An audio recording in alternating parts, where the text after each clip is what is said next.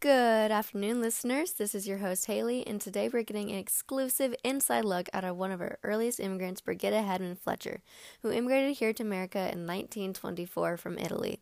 The following recording was provided by the National Park Service. Turned seven after we got here.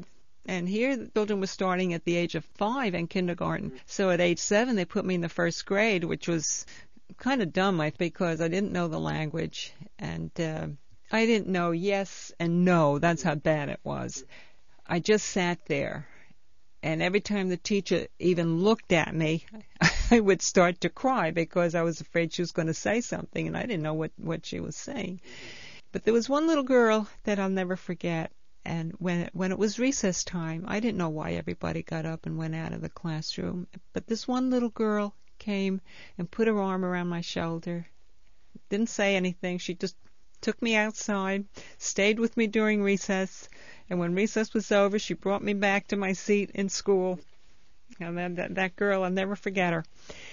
But it was very hard not knowing the language and getting started in school. But when you're young, you you, you pick it up. Uh, I think a lot easier, especially when you when you're with uh, with kids. And and I had a couple of my mother's cousins. They could speak Swedish and everything. Between the years of 1920 and 1964, America tallied 11,564,510 immigrants. Of these, 6,015,679 were Europeans. In 1924 specifically, there were 56,246 Italians who immigrated into the country out of the 165 total immigrants. The Immigration Act of 1924 lowered the immigration quota to 165,000, limiting the number of immigrants coming into the United States. It prevented new Asians from coming into the country and was solely made to preserve the idea of homogeneity. This act was, of course, eventually abolished as our country grew more and more open to change. Americans come from all different backgrounds and is now a country that values diversity and education. Perhaps the most open to change were the students. In Brigitta's interview, she says, This one little girl came and put her arm around my shoulder. Didn't say anything. She just took me outside, stayed with me during recess, and when recess was over, she brought me back to my seat in school.